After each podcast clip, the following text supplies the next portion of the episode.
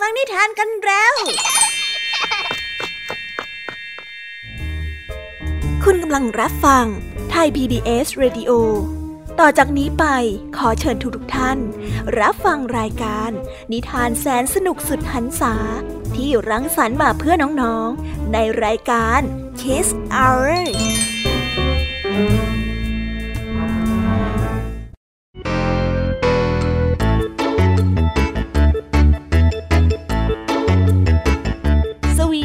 วัสดีน้องๆ ชาวรายการ Kiss Hour ทุกๆคนนะคะ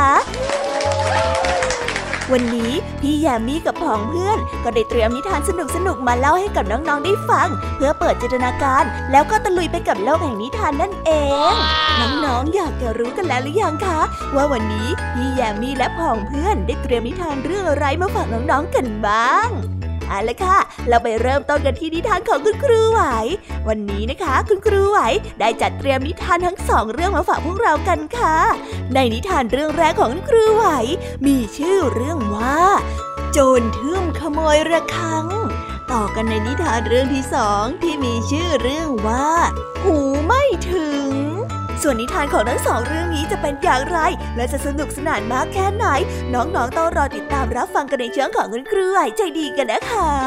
วันนี้นะคะนิทานของพี่แยมมี่ได้จัดเตรียมมาฝากถึง 3 เรื่อง 3รสด้วยกัน และในนิทานเรื่องแรกที่พี่แยมมี่ได้จัดเตรียมมาฝากน้องๆนนั้น มีชื่อเรื่องว่า งูเห่าอันธพาลต่อกันในนิทานเรื่องที่สองที่มีชื่อเรื่องว่า คุณลุงโชคร้าย และในนิทานเรื่องที่สามมีชื่อเรื่องว่า เกือบไปแล้วเจ้านกกระยาง ส่วนเรื่องราวของนิทานทั้งสามเรื่องนี้จะเป็นอย่างไรและจะสนุกสนานสู้คุณครูไหวได้ไหมนั้น น้องๆต้องรอติดตามรับฟังกันในช่วงของพี่แยมมี่เล่าให้ฟังกันนะคะ ส่วนนิทานสุภาษิตในวันนี้ ลุงทองดีกับเจ้าจ้อยของเราก็ได้เตรียมสำนวนไทย ที่ให้ความสนุกสนานมาฝากน้องๆกันอีกเช่นเคยค่ะ และในวันนี้ลุงทองดีกับเจ้าจ้อย ก็ได้เตรียมสำนวนที่ว่าพเนินเทินทึกมาฝากกัน ส่วนเรื่องราวและความหมายของคำคำนี้จะเป็นอย่างไร น้องๆต้องรอติดตามและรับฟังกันในช่วงนิทานสุภาษิตกันนะคะ นิทานของพี่เด็กดีในวันนี้ก็ได้จัดเตรียมนิทานมาฝากน้องๆกันอีกเช่นเคยในช่วงท้ายรายการค่ะ และในวันนี้นะคะ พี่เด็กดีได้เตรียมนิทานเรื่อง เบนจอมโกหกมาฝากกันค่ะ ส่วนเรื่องราวของนิทานเรื่องนี้จะเป็นอย่างไร จะสนุกสนานมากแค่ไหน น้องๆ ห้ามพลาดเด็ดขาดเลยนะคะ ในช่วงท้ายรายการกับพี่เด็กดีของเราค่ะโอ้โห เป็นยังไงกันบ้างล่ะคะ แค่ได้ยินแค่ชื่อเรื่องนิทานก็น่าสนุกแล้วใช่ไหมล่ะคะเด็กๆ พี่ยามีก็ตื่นเต้นอยากจะฟังนิทานที่น้องๆ รอฟังอยู่ไม่ไหวแล้วล่ะค่ะ งั้นเอาเป็นว่าเราไปฟังนิทานทั้งหมดเลยดีกว่าไหมคะ งั้นถ้าน้องๆพร้อมกันแล้ว เราไปพร้อมกันเลยดีกว่านะคะสามสองหนึ่งไปกันเลย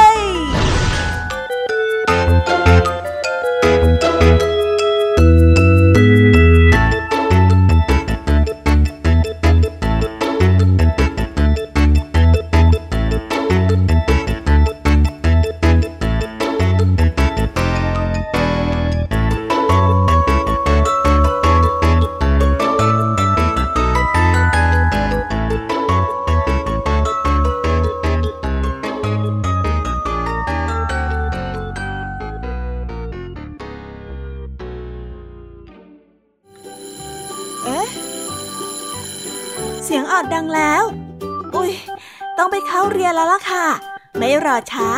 เราไปหาคุณครูไหวกันเถอะ ไปกันเลย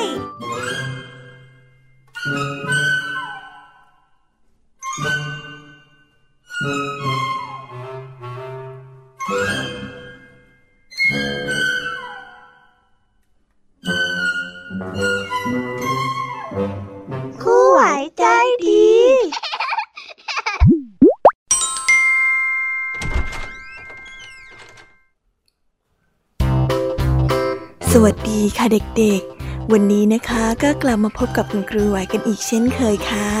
และแน่นอนนะคะ ว่ามาพบกับคุณครูไหวแบบนี้ ก็ต้องมาพบกับนิทานที่แสนสนุกด้วยกันถึงสองเรื่อง และในวันนี้คุณครูไหวได้จัดเตรียมนิทานที่แฝงไปด้วยแง่คิดคติสอนใจมาฝากเด็กๆกันค่ะ และในนิทานเรื่องแรก ที่คุณครูไหวได้จัดเตรียมมาฝากกันนั้น มีชื่อเรื่องว่า โจรทึ่มขโมยระฆัง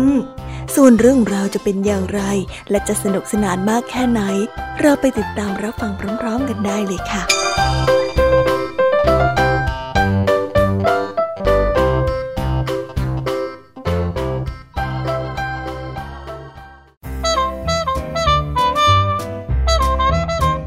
ในวัดแห่งหนึ่งมีระฆังแขวนอยู่ ซึ่งมีไว้ตีบอกเวลา หรือทำกิจกรรมอื่นๆ วันหนึ่งมีชายคนจรที่ไม่มีวิชาความรู้ ไม่มีความขยัน หรือความอดทนอะไรเลย เขาได้โซซัสโซเซมาหลายวัน ข้าวปลาก็ยังไม่ได้กิน ในที่สุดก็เดินมาถึงวัดแห่งนี้ เมื่อมาถึงวัดจึงพบว่าพระนั้นหลับกันหมดแล้ว เขารู้สึกเหน็ดเหนื่อยจึงนั่งพักบริเวณวัด นั่งคิดอยู่ว่าจะทำอย่างไรตอนนั้นจึงจะได้กินข้าว คิดไปคิดมาก็เหลือไปเห็นระฆังขนาดใหญ่แขวนอยู่ เมื่อตรวจดูก็รู้ว่าเป็นทองทั้งหมด หากเอาไปขายคงได้เงินมามากมาย และก็คงทำให้มีเงินซื้อข้าวไปอีกหลายวันดีละในเมื่อไม่มีใครอยู่ข้าก็จะเอาระฆังนี้ไปขายในเมืองซะเลย อยากไม่ตื่นมาให้ข้าวข้าใช่ไหม ได้เจอกันหน่อยสิ ชายคนนั้นได้พูดกับตัวเองเบาๆ ในขณะที่กำลังจะขโมยระฆัง เขาก็นึกขึ้นมาได้ว่า ตอนที่ปลดระฆังออกมา ระฆังนั้นต้องเสียงดังเง่งงาง ปลุกพระในวัดและลูกวัดตื่นขึ้นมาจับเขาแน่ๆ ระหว่างที่กำลังคิดหาวิธีอยู่นั่นเอง เขาก็ได้เห็นดินเหนียวที่อยู่บริเวณนั้นเข้าพอดี จึงคิดวิธีได้ ชายจรได้เอาดินเหนียวมาอุดที่หูของตัวเองเอาไว้ เพื่อให้เสียงนั้นเงียบ ทีนี้ตอนที่ปลดระฆังลง เขาก็ไม่ได้ยินเสียงระฆังนั่นเอง เมื่อเขาไม่ได้ยินเสียงระฆังก็คิดว่าคนอื่นนั้นก็คงจะไม่ได้ยินด้วย แต่ไม่ใช่เลย ขณะที่ชายจรกำลังปลดระฆังลงอย่างมีความสุข และคิดถึงวันพรุ่งนี้ที่มีอาหารดีๆกิน ได้นอนในห้องดีๆอยู่นั้น พระและลูกวัดทั้งหลายก็ได้ยินเสียงระฆังดังเง่งง่างไปทั่วทั้งวัด ก็ได้พากันตื่นขึ้นมา และได้รู้ทันทีว่าจะต้องมีคนกำลังขโมยของในวัดแน่ๆ เมื่อพระและลูกวัดออกมาดู ก็เห็นว่าชายหัวขโมยนั้นกำลังปลดระฆังอย่างสบายใจเฉิบ พระและลูกวัดก็ล้อมวงเข้าไปจับตัวไว้ แน่นอนว่าหัวขโมยตกใจเป็นอย่างมาก เพราะเขานั้นไม่ได้ยินเสียงระฆังหรือว่าเสียงใด ๆ เลย เขาจึงแปลกใจว่าทำไมพระและลูกวัดจึงได้รู้ตัวได้ ท้ายที่สุดแล้วหัวขโมยก็ถูกลงโทษตามกฎหมาย และได้กินข้าวอย่างสมใจ แต่เป็นข้าวในคุกนั่นเอง อ้าว นี่ทุกคนรู้ได้ยังไงเนี่ย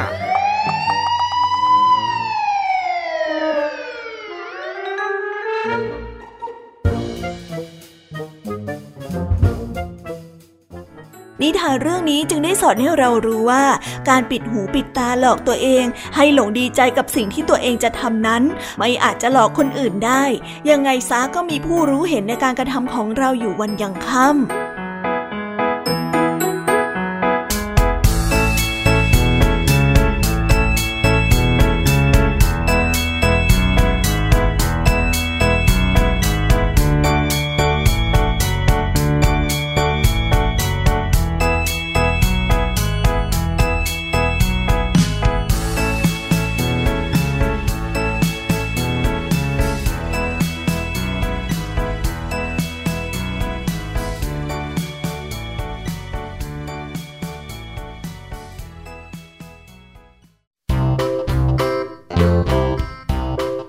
และก็จบกันไปเป็นที่เรียบร้อยแล้วนะคะสำหรับนิทานในเรื่องแรกของคุณครูไหว เป็นไงกันบ้างคะเด็กๆ สนุกกันหรือเปล่าคะ ถ้าเด็กๆสนุกกันแบบนี้เนี่ย งั้นเราไปต่อกันในนิทานเรื่องที่สองของคุณครูไหวกันต่อเลยนะ ในนิทานเรื่องที่สองของคุณครูไหว คุณครูไหวขอเสนอนิทานเรื่อง หูไม่ถึงส่วนเรื่องราวจะเป็นอย่างไร เราไปติดตามรับฟังกันในนิทานเรื่องนี้พร้อม ๆ กันเลยค่ะ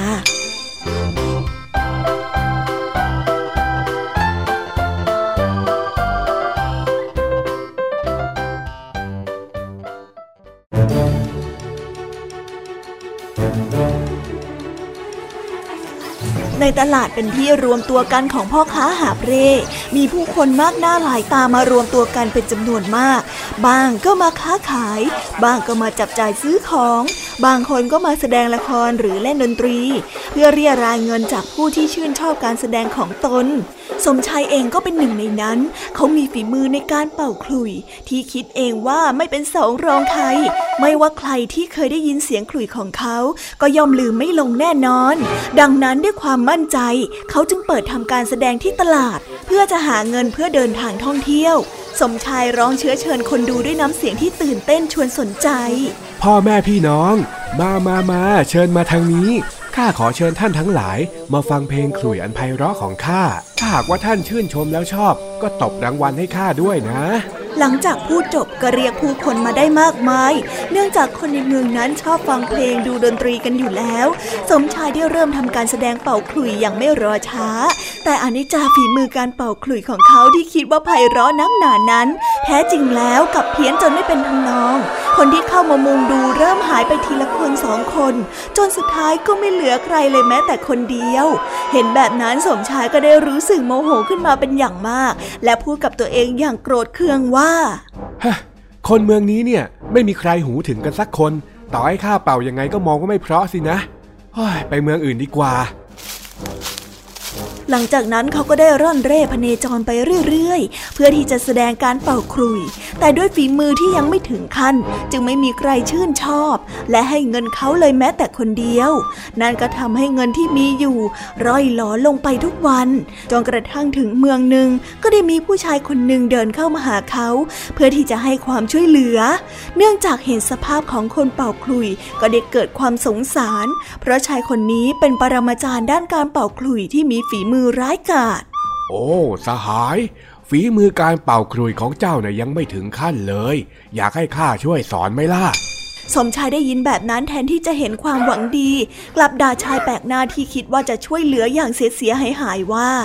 นี่ฝีมือการเป่าครุยของฉันน่ะมันยอดเยี่ยมอยู่แล้ว ไม่จำเป็นอะไรจะต้องให้ใครมาสอนเพิ่มหรอก คนเมืองนี้ต่างหากที่หูไม่ถึงข้าจะไปที่อื่นอีก มันต้องมีสักเมืองแหละหน้าที่ชอบเสียงครุยของข้าน่ะเฮ้ยไปอย่ามายุ่งกับข้า จากนั้นคนเป่าคลุยก็เดินทางออกไปเมืองต่างๆ แต่ผลสุดท้ายก็เหมือนเดิม ไม่มีใครฟังเพลงของเขาเลย แต่ถึงอย่างนั้นสมชายก็ยังคิดว่าฝีมือการเป่าคลุยของตัวเองนั้นยอดเยี่ยมที่สุดนิทานเรื่องนี้จึงได้สอนให้เรารู้ว่า คนโง่คือคนที่คิดว่าตัวเองนั้นเก่ง ไม่ยอมรับคำแนะนำจากผู้อื่น และไม่ยอมพัฒนาตัวเอง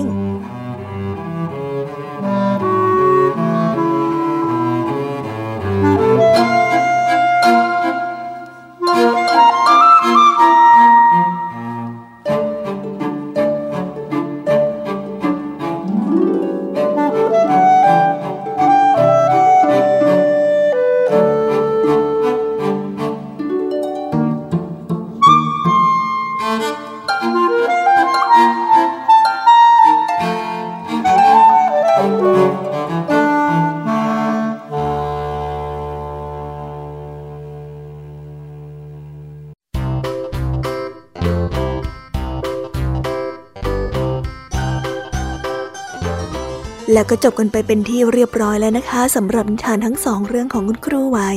เป็นยังไงกันบ้างล่ะคะเด็กๆ วันนี้เนี่ยสนุกจุใจกันหรือเปล่าเอ่ยมีเด็กๆหลายคนเลยนะคะที่ยังไม่จุใจกัน งั้นเราไปต่อกันในนิทานช่วงต่อไปกันเลยดีกว่าไหมคะเอาละค่ะ งั้นเราไปต่อกันในนิทานช่วงต่อไปกับช่วงพี่แยมมี่เล่าให้ฟังกันเลยนะคะ แต่สำหรับตอนนี้เนี่ย เวลาของคุณครูไหวก็ได้หมดลงไปแล้ว งั้นครูไหวต้องขอตัวลากันไปก่อนแล้วนะคะ สวัสดีค่ะ บ๊ายบาย และพบกันใหม่นะคะเด็กๆ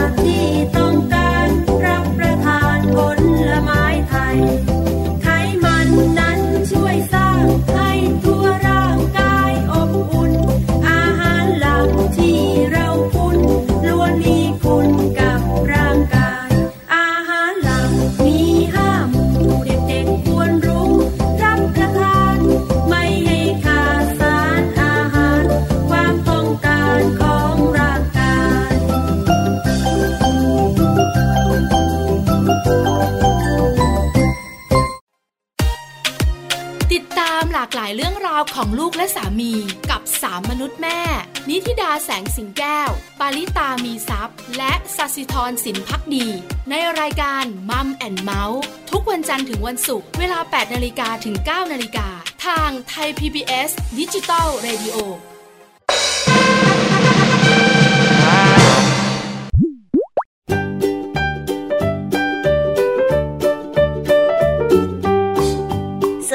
สวัสดีค่ะ น้องๆที่น่ารักทุกๆคนของพี่แยมมี่นะคะ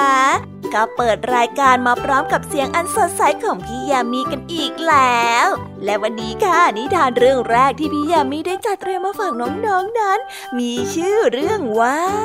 งูเห่าอันธพาลส่วนเรื่องราวจะเป็นอย่างไรจะสนุกสนานมากแค่ไหน เราไปติดตามรับฟังพร้อมๆกันได้เลยค่ะ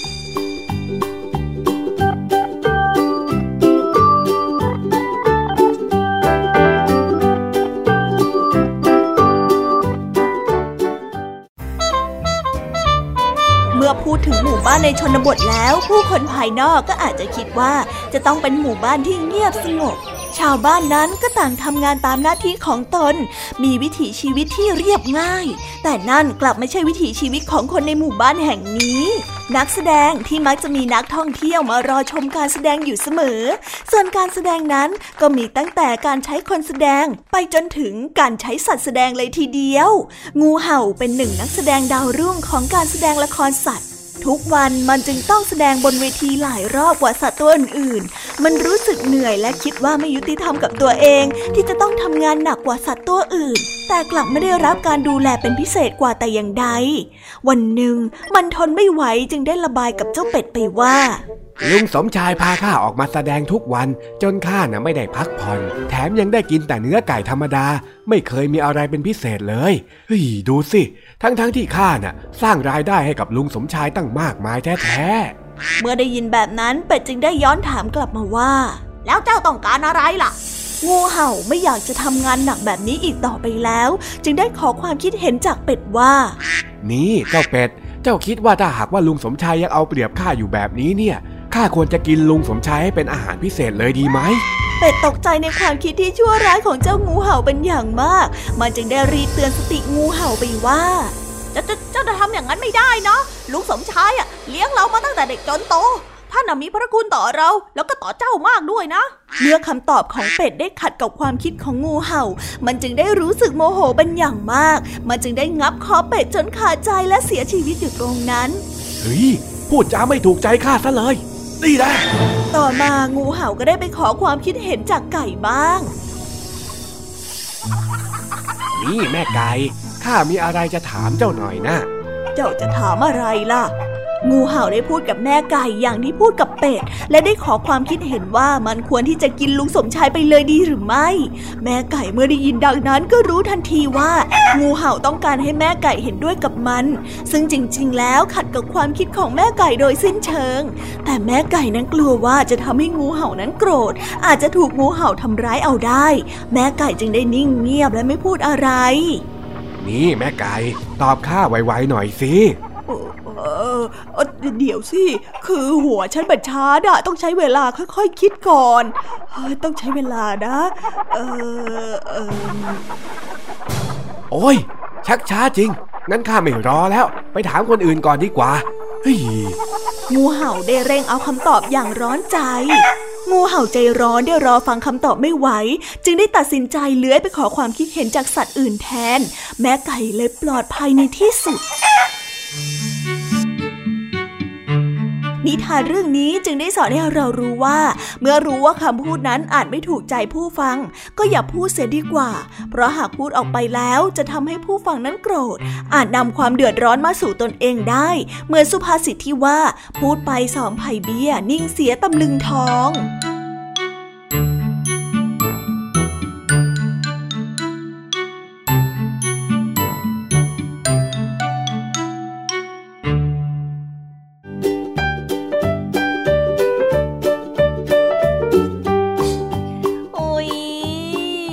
บนิทานเรื่องแรกของพี่ยามีกันลงไปแล้วว่าเผิ่แป๊บแป๊บเดียวเอง แต่พี่ยามีรู้นะคะว่าน้องๆออย่างไม่จุใจกันอย่างแน่นอน พี่ยามีก็เลยเตรียมนิทานแนวเรื่องที่สองมาฝากเด็กๆกันค่ะ ในนิทานเรื่องที่สองนี้ มีชื่อเรื่องว่า คุณลุงโชคร้ายส่วนเรื่องราวจะเป็นอย่างไร และจะสนุกสนานมากแค่ไหน เราไปรับฟังพร้อม ๆ กันได้เลยค่ะ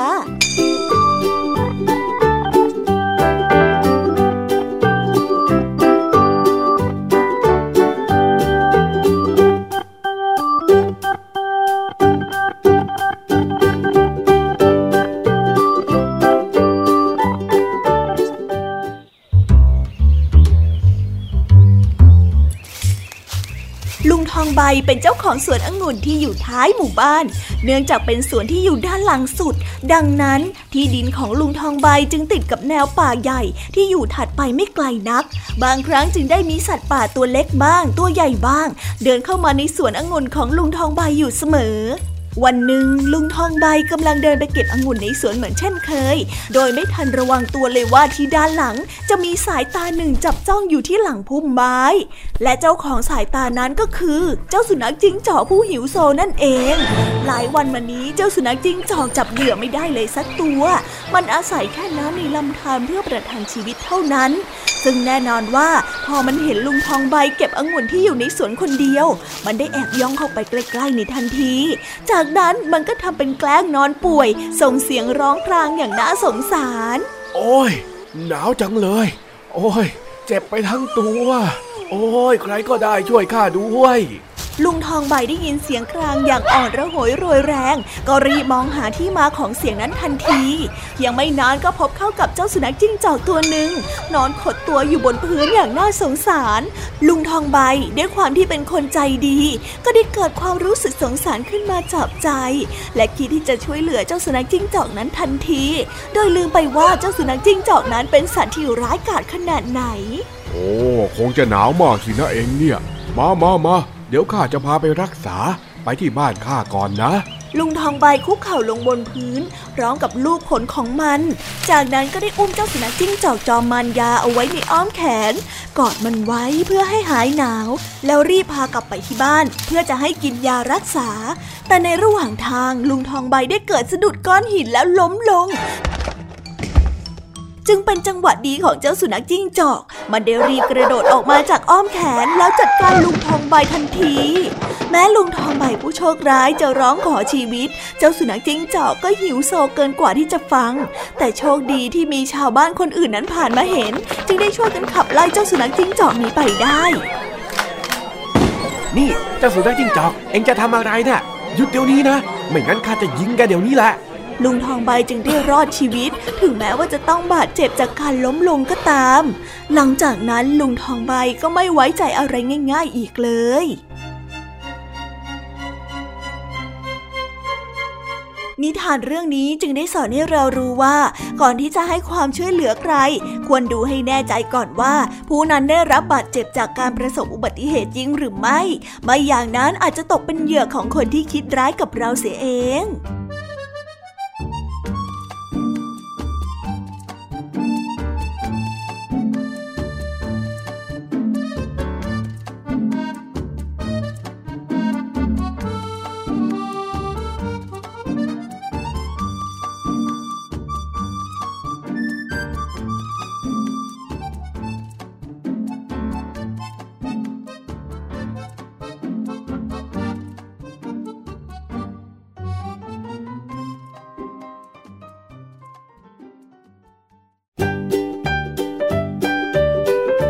แล้วก็จบกันไปแล้วนะสำหรับนิทานในเรื่องที่สองของพี่ยามีเป็นไงกันบ้างคะน้องๆ สนุกจุใจกันแล้วหรือยังเอ่ยฮะอะไรนะคะ ยังไม่จุใจกันหรอไม่เป็นไรค่ะน้องๆ พี่ยามีเนี่ยได้เตรียมนิทานในเรื่องที่สามมารอน้องๆอยู่แล้ว งั้นเราไปติดตามรับฟังกันในนิทานเรื่องที่สามกันต่อเลยดีไหมคะ ในนิทานเรื่องที่สามที่พี่ยามีได้จัดเตรียมมาฝากเด็กๆกันนั้น มีชื่อเรื่องว่า เกือบไปแล้วเจ้านกกระยาง ส่วนเรื่องราวจะเป็นอย่างไรจะสนุกสนานมากแค่ไหน เราไปรับฟังกันในนิทานเรื่องนี้พร้อม ๆ กันเลยค่ะ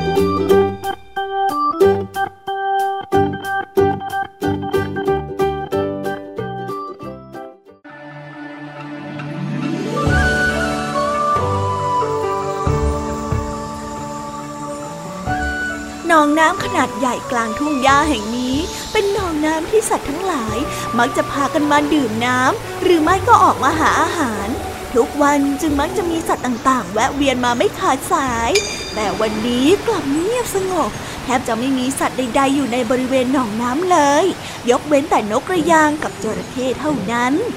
นกกระยางไม่ได้สนใจสิ่งรอบตัวเท่าไหร่ เพราะมันเอาแต่ชูคอหาปลาตัวใหญ่ๆ เพื่อนำไปเป็นอาหาร จึงไม่ทันสังเกตว่ามีจระเข้ตัวหนึ่งกำลังวางแผนการชั่วร้ายอยู่ จระเข้ได้ว่ายน้ำเข้ามาใกล้ แล้วร้องบอกด้วยน้ำเสียงที่ตื่นเต้น เจ้านกกระยาง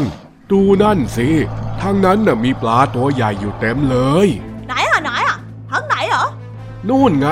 ทางนู้นน่ะ นกกระยางไม่ทันได้ระวังตัว พอได้ยินว่ามีปลาก็ได้รีบชะโงกคอไปดู พอได้ทีจระเข้ก็ได้รีบงับคอของนกกระยางแล้วข้าว่ายน้ำไปช่วยด้วยใครก็ได้ช่วยดิ นกกระยางได้ส่งเสียงอูอีขอความช่วยเหลือ แต่ไม่เป็นผลสำเร็จ เนื่องจากในบริเวณนั้นไม่มีสัตว์อื่นเลย นกกระยางยังคงไม่หมดหวัง และมองหาทางรอดต่อไปบังเอิญในตอนนั้นเองมันก็ได้เหลือบไปเห็นจระเข้อีกตัวหนึ่งนอนอยู่ไม่ไกล นกกระยางคิดออกทันทีว่าจะเอาตัวรอดออกมาได้อย่างไร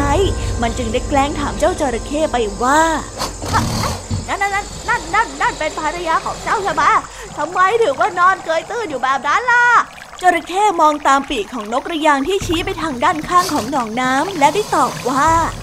ใช่แล้ว นั่นภรรยาของข้าเอง เขากำลังรอเนื้อนกกระยางหวานๆจากข้าอยู่นะสิ ทันทีที่จระเข้อาปากตอบคำถาม นกกระยางก็ไม่รอช้า รีบฉวยโอกาสบินหนีไปอย่างรวดเร็ว ทิ้งให้จระเข้ที่โกรธจนหัวฟัดหัวเหวี่ยงไว้ข้างหลังอ้าอ้าวไปซะแล้ว กลับมาเดี๋ยวนี้นะเจ้านกกระยาง และแล้วนกกระยางก็สามารถหนีรอดจากจระเข้มาได้ด้วยการตั้งสติและคิดหาหนทางอย่างรอบคอบ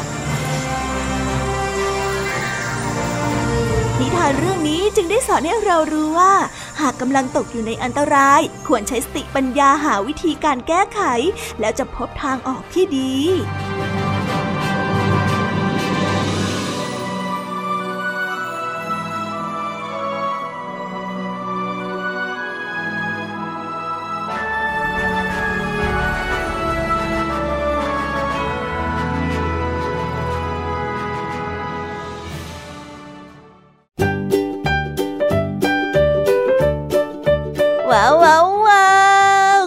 ไปเป็นที่เรียบร้อยแล้วนะคะสำหรับนิทานทั้งสามเรื่องสามรสของพี่ยามีเป็นไงกันบ้างคะเด็กๆ ได้ข้อคิดหรือว่าคติสอนใจอะไรกันไปบ้าง อย่าลืมนำไปเล่าให้กับเพื่อนๆที่โรงเรียนได้รับฟังกันด้วยนะคะ แต่สำหรับตอนนี้เนี่ยเวลาของช่วงพี่ยามีเล่าให้ฟังก็หมดลงไปแล้วล่ะค่ะพี่ยามีก็ต้องขอส่งต่อน้องๆ ให้ไปพบกับลุงทองดีแล้วก็เจ้าจ้อยในช่วงต่อไปกันเลย เพราะว่าตอนนี้เนี่ยลุงทองดีกับเจ้าจ้อยอะบอกว่าให้ส่งน้องๆมาในช่วงต่อไปเร็ว อยากจะเล่านิทานจะแย่แล้วเอาละค่ะงั้นพี่ยามีต้องขอตัวลากันไปก่อนแล้วนะคะ เดี๋ยวกลับมาพบกันใหม่บ๊ายบายไปหาลุงทองดีกับเจ้าจอยกันเลยค่ะ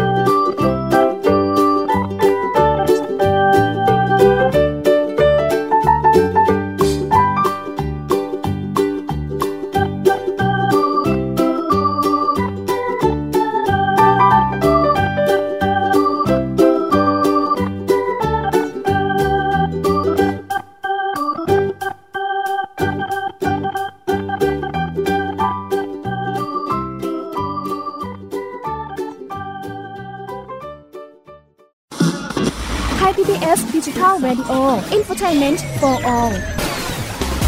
สถานีที่คุณได้ทั้งสาระและความบันเทิง บนขึ้นระบบดิจิทัล ทุกวัน 6 โมงเช้าถึง 3 ทุ่ม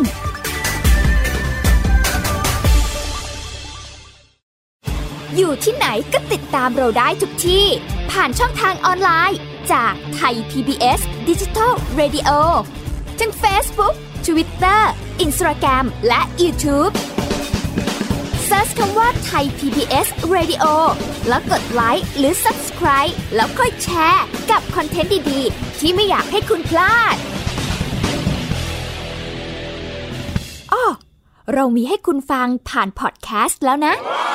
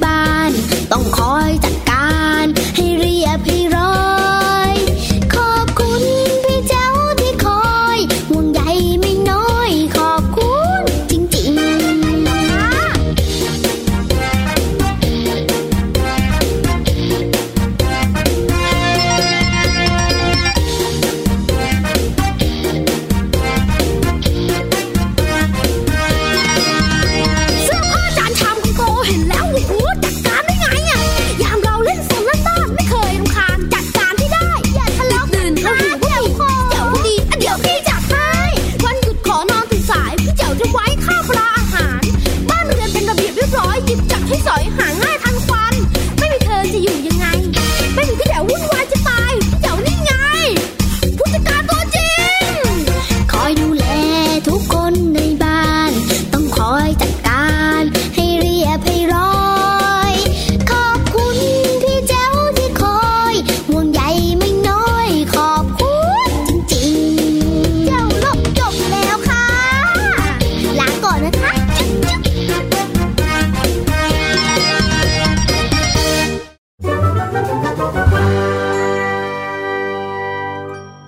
นิทานสุภาษิต ว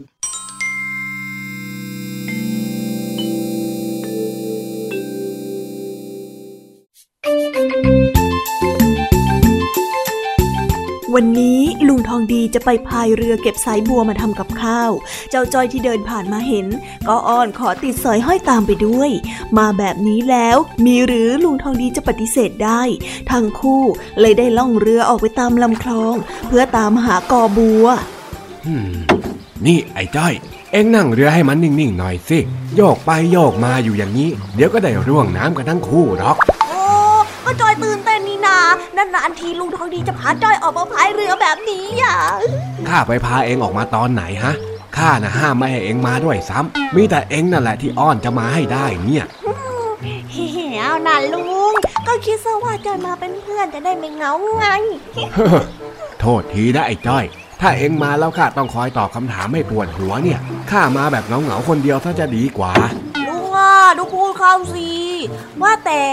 นี่ลุงก็พายเรือมานานแล้วนะเนี่ยลุงจะพายไปไหนกันแน่อะนั่นไง พูดยังไม่ทันจะขาดคำมันถามอีกแล้วเนี่ย เอ้าก็จอยสงสัยนี่ลุงลุงบอกว่าจะมาเก็บสายบัว แต่นี่พายมาจะถึงครึ่งทางแล้ว ลุงยังไม่หยุดเลยนะก็มันไม่มีกอบัวละสิข้ามองมาตลอดทางแล้วก็ยังไม่เห็นเหมือนกันเนี่ย แล้วอย่างนี้ลุงจะได้กินแกงสายบัวไหมล่ะจ๊ะเนี่ยเฮ้ย ออกมาขนาดนี้แล้วก็ต้องได้กินสิ จะปล่อยให้เสียเที่ยวได้อย่างไงกันเล่า ว่าแต่เอ๊ะทำไมสมัยนี้เนี่ย ต้นวัวมันถึงได้หายากอย่างเลยนะเนี่ยทำไมล่ะจ๊ะลุง เมื่อก่อนมันมีเยอะเลยเหรอ โอ้ยไอ้จอยเอ้ยอย่าให้พูดเลย ถ้าเป็นสมัยก่อนเนี่ยพะเนินเทินทึกไปหมดฮะฮะฮะอะไรนะลุง เทินทึกเทินทึกอะไรนะพะเนินเทินทึกไง มันเป็นคำภาษาไทยที่เอาไว้เรียกสิ่งของที่มีจำนวนเยอะ เหมือนเหมือนกับคำว่ามากมายกายกองนั่นแหละอ๋อจ้อยก็งงหมด นึกว่าเสียงอะไรอึกกระทึกซะอีก โอ้ยคำนั้นน่ะมันคนละความหมายกันแล้ว แล้วทำไมแต่ก่อนมีเยอะพะเนินเทินทึก แต่เดี๋ยวนี้มันมีน้อยละจ๊ะลุง อืม อันนี้นี่ข้าก็ไม่รู้เหมือนกันแฮะ สภาพแวดล้อมมันเปลี่ยนไปละมั้ง เอ็งไม่ได้ดูข่าวหรือไง ภาวะโลกร้อนโลกร้อนอะไรนั่นนะเคยดูจัก เคยเรียนมาด้วย แต่ไม่คิดมาก่อนเลยว่าโลกร้อนมันจะเกี่ยวอะไรกับแกงสายบัวด้วยเฮ้ยมันก็เกี่ยวกันหมดนั่นแหละไอ้จ้อย จะทำอะไรมันก็มีผลต่อสภาพแวดล้อมทั้งนั้นเขาถึงรณรงค์กันเปล่าๆให้ดูแลสิ่งแวดล้อมยังไงเล่าอย่างนี้นี่เอง แต่ดูท่าลุงคงยังไม่ได้กินแกงสายบัวซะแล้วล่ะ มองยังไงยังไงก็ไม่เห็นจะเจอต้นบัวเลยเออ ไม่มีก็ช่างมันนู่นนู่นเอ็งเห็นสีเขียวๆที่ลอยอยู่ตรงนั้นไหมล่ะอ๋อต รงนั้นแล้วนะ ใช่ ไม่ได้สายบัวก็ล่อผักกระเฉดเลยละกัน อย่างน้อยๆเนี่ยก็ไม่เสียเที่ยว เฮ้ย โชคดีจริงเฮ้ยโชคดีจริง ๆ ด้วยลุง ดูสิ ผักกระเฉดมาเดินเทินทึกเลยๆเออ หัวไวจริง ๆ นะเอ็งเนี่ย ไป ลงมือเก็บผักกระเฉดกัน เดี๋ยวข้าจะเอาไปผัดผักกระเฉดไฟแดงกินเป็นกับข้าวมื้อเย็นก็แล้วกันอุ้ยชื่อน่าสนใจใจกินด้วยสิจ้าลุง ว่าแต่เอ็งจะกินเยอะไหมเล่า ก็ต้องเยอะสิลุงทองนี้ลงมือทำกับข้าวเองทั้งทีแบบนี้ก็ต้องกินให้คุ้มเอองั้นเอ็งเก็บไปเยอะๆเลยเพราะว่าข้าน่ะก็จะกินเยอะเหมือนกัน ได้เลยจอยจะเก็บผักกระเฉดผักกระเฉดทนันทันทึกอ้าวอ้าวอย่ามัวร้องเพลงสิ รีบเก็บเข้าเดี๋ยวมันจะค่ำเนี่ยกลับไปทำกินไม่ทันนะโว้ยจ้า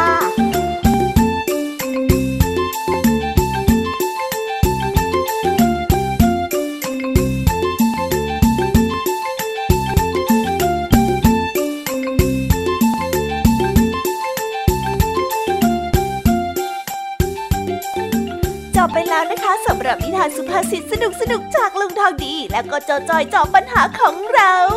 แต่เดี๋ยวก่อนนะคะน้องๆอย่าเพิ่งรีบไปไหนนะคะ เรายังมีนิทานแสนสนุกจากน้องเด็กดีมารอน้องๆอยู่แล้ว ถ้าน้องๆพร้อมกันแล้ว เราไปฟังนิทานจากพี่เด็กดีกันเลยค่ะ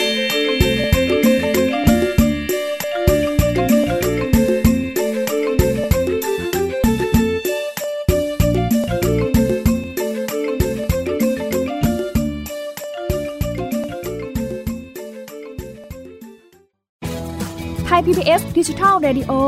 Infotainment for All สถานีวิทยุดิจิทัล จากไทย PBS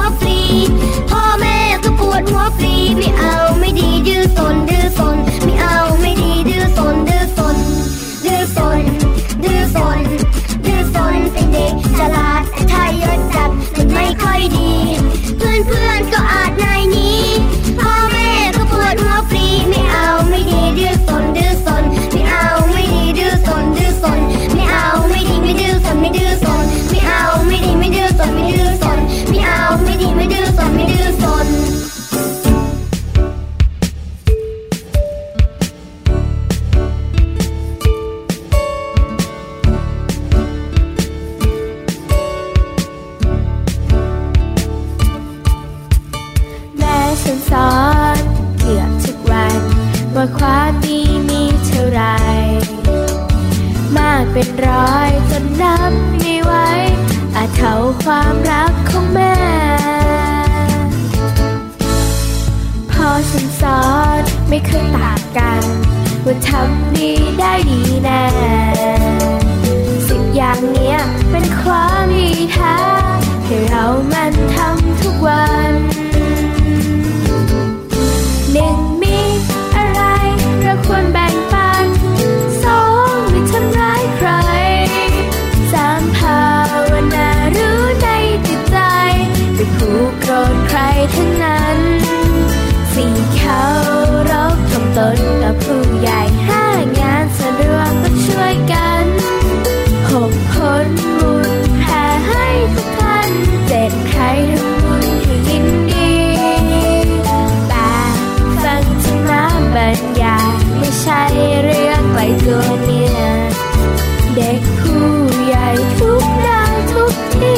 ถ้าเราลงตนไม่รู้ทัน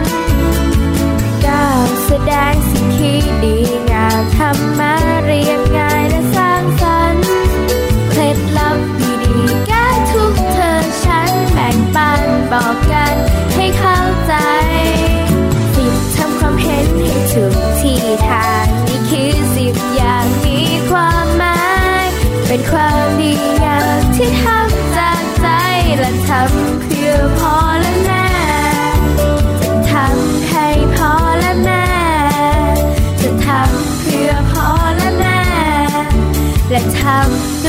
ด้วยใจจริงแท้ This is Thai PBS Podcast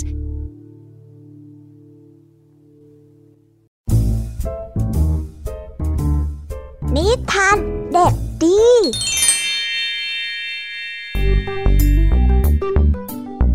สวัสดีครับน้องๆ วันนี้ก็กลับมาพบกับพี่เด็กดีกันอีกแล้ว และแน่นอนว่ามาพบกับพี่เด็กดีแบบนี้ ก็ต้องกลับมาพบกับนิทานที่แสนสนุกกันในช่วงท้ายรายการ และวันนี้นะครับ พี่เด็กดีก็ได้เตรียมนิทานเรื่อง เบนจอมโกหกมาฝากกัน ส่วนเรื่องราวจะเป็นอย่างไร ถ้าน้องๆออยากจะรู้กันแล้ว งั้นเราไปติดตามรับฟังกันได้เลยครับ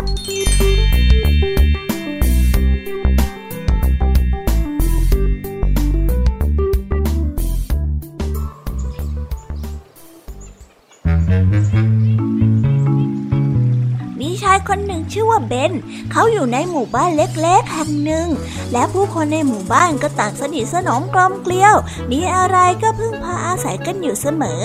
เบนนั้นเป็นลูกกำพร้า พ่อแม่นั้นเสียชีวิตไปจนหมด ซ้ำที่บ้านยังไม่ค่อยจะเริ่มรวยสักเท่าไหร่นัก มีอยู่วันหนึ่งเขาได้ตกยากไม่มีเงิน เบนไม่รู้ว่าจะทำอย่างไรดี ได้แต่เดินไปตามหมู่บ้าน พอไปถึงบ้านหลังหนึ่งที่ทำขนมปังวางเอาไว้ประกอบกับแถวนั้นไม่มีคนเลย เบนจึงได้อาศัยโอกาสนั้นขโมยขนมปังมากิน พอเบนกินจนหมดแล้ว เจ้าของบ้านก็ได้ออกมา พอไม่เห็นขนมปัง แต่เห็นเบนนั้นยืนอยู่ก็เข้าใจในทันทีว่าเกิดอะไรขึ้น นี่เบนนายขโมยขนมปังของฉันเหรอฮะเฮ้ยทำไมเป็นคนแบบนี้เนี่ย เออฉัน ฉัน ฉันเปล่า ฉันไม่ได้เอาอะไรไปเลย เขาปฏิเสธทันทีเพราะว่ากลัวว่าจะถูกลงโทษ แต่เจ้าของขนมปังก็ยังคงโวยวายจนชาวบ้านแถวนั้นออกมาดู และได้ลงความเห็นว่าเบนขโมยขนมปังและกินไป เพราะว่าเศษขนมปังยังติดที่มุมปาก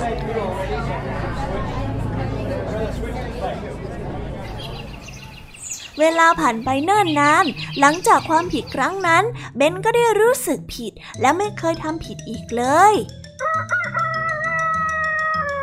รุ่งเช้าวันนั้นเบนได้รับจดหมายจากน้องสาว เธอเป็นเพียงคนเดียวที่แต่งงานออกไปอยู่ที่บ้านของสามี แต่ไม่ไกลกันมากนักเธออยากให้พี่ชายนั้นไปหาและไปเยี่ยมเยียนกันบ้าง เพราะว่าน้องสาวนั้นกำลังจะย้ายไปอยู่ต่างประเทศกับสามีแล้ว ซึ่งอาจจะไม่ได้เจอกันอีกนานแสนนาน เบนจึงได้เดินทางออกจากหมู่บ้านเพื่อไปหาน้องสาว เวลาเดียวกันนั้นก็ได้มีโจรคนหนึ่งเดินเข้ามาที่หมู่บ้าน และขโมยลาของคนในหมู่บ้านไป จึงเกิดความกลาหนขึ้นอีกครั้ง แน่นอนว่าคนที่เคยมีความผิดติดตัวเรื่องขโมยขนมปังได้ถูกสงสัยเป็นคนแรก เมื่อมีคนเอ่ยชื่อเบนขึ้นมา คนอื่นๆ ก็เริ่มเห็นพ้องไปตามกันตกเย็นเมื่อเบนนั้นกลับมาจากการเยี่ยมน้องสาว ก็เจอคนในหมู่บ้านอยู่ในบ้านของตัวเองเต็มไปหมด ยังไม่ทันจะถามให้รู้ความว่าเกิดอะไรขึ้น ทุกคนก็ได้รู้ต่อว่า ว่าเขาขโมยเอาลาไปขายชุดชุดเปล่าฉันฉันไปเยี่ยมน้องสาวมาต่างหากทำไมทุกคนต้องเอาแต่โทษฉันด้วย ฉันไม่ได้เอาไปอะ เบนพยายามแก้ความเข้าใจผิดของทุกคน แต่ก็ไม่มีใครเชื่อเขาสักคนเลย ซ้ำยังพามาค้นตัวของเขา แล้วก็เจอเงินที่น้องสาวให้กับเขาเอาไว้ เพื่อให้พี่ชายเอาไว้ตั้งตัว จะได้ไม่ต้องลำบากมากนัก แต่เมื่อทุกคนเห็นเงิน ก็คิดว่านั่นเป็นเงินที่ได้มาจากการขโมยลาไปขายเป็นแน่ จึงได้ยึดเงินนั้นกลับไปให้กับเจ้าของของลาทำให้เขาสูญเสียเงินและต้องใช้ชีวิตอย่างยากลำบากต่อไป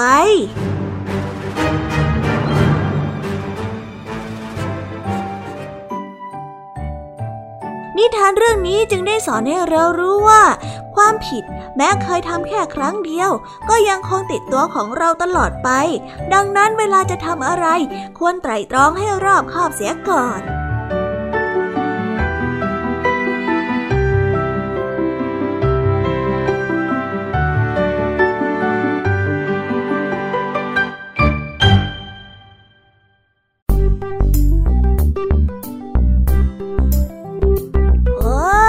ก็จบกันไปเป็นที่เรียบร้อยแล้วนะครับสำหรับนิทานของพี่เด็กดีในวันนี้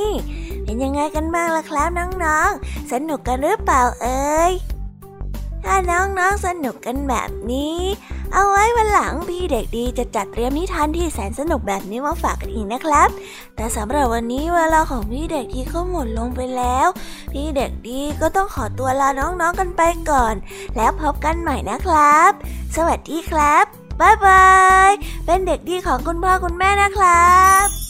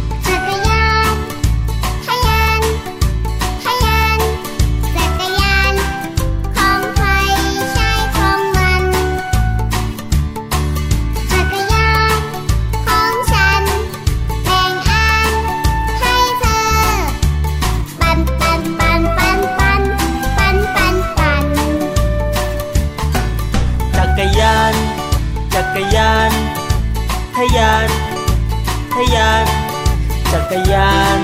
ของใครใช่ของมัน จักรยานของฉัน แบ่งล้อให้เธอ ปั่นปั่นปั่นปั่นปั่นปั่นปั่นปั่น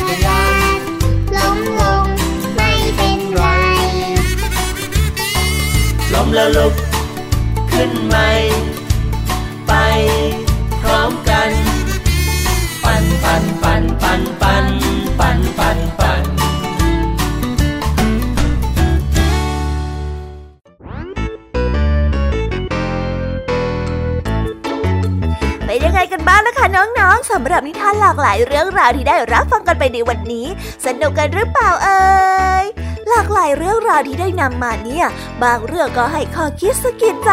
บางเรื่องก็ให้ความสนุกสนานเพลิดเพลิน แล้วแต่ว่าน้องๆเนี่ยจะเห็นความสนุกสนานในแง่มุมไหนกันบ้าง ส่วนพี่ยามีแล้วก็พ่องเพื่อนเนี่ยก็มีหน้าที่ในการนำนิทานมาส่งตรงถึงน้องๆแค่นั้นเองละค่ะ แล้ววันนี้นะคะ เราก็ฟังนิทานกันมาจนถึงเวลาที่กำลังจะหมดลงอีกแล้วอะหอย ใคร ที่ฟังไม่ทันเนี่ย หรือว่าฟังไม่ครบ ก็สามารถไปย้อนรับฟังได้ที่เว็บไซต์ไทย PBS Radio หรือที่แอปพลิเคชันไทย PBS Radio ได้นะ ถึงเวลาที่จะต้องกล่าวคำลาแล้วล่ะค่ะ พี่ยามีต้องคิดถึงน้องๆอีกแน่เลย แต่ไม่ต้องห่วงนะคะน้องๆ พี่ยามีเนี่ยขอสัญญาเลยว่า จะกลับมาพบกันใหม่พร้อมกับนิทานที่แสนสนุกแบบนี้กันอีกแน่นอนค่ะน้องๆ อย่าลืมนำข้อคิดดีๆ ที่ได้จากการรับฟังนิทานที่แสนสนุกของคุณครูไหว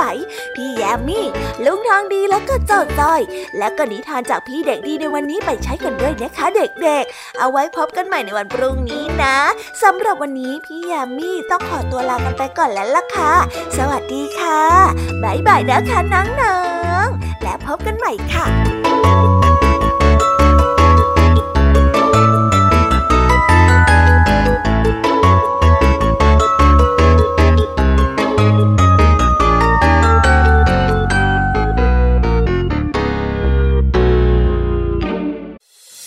ติดตามรับฟังรายการย้อนหลังได้ที่เว็บไซต์และแอปพลิเคชันไทย PBS Radio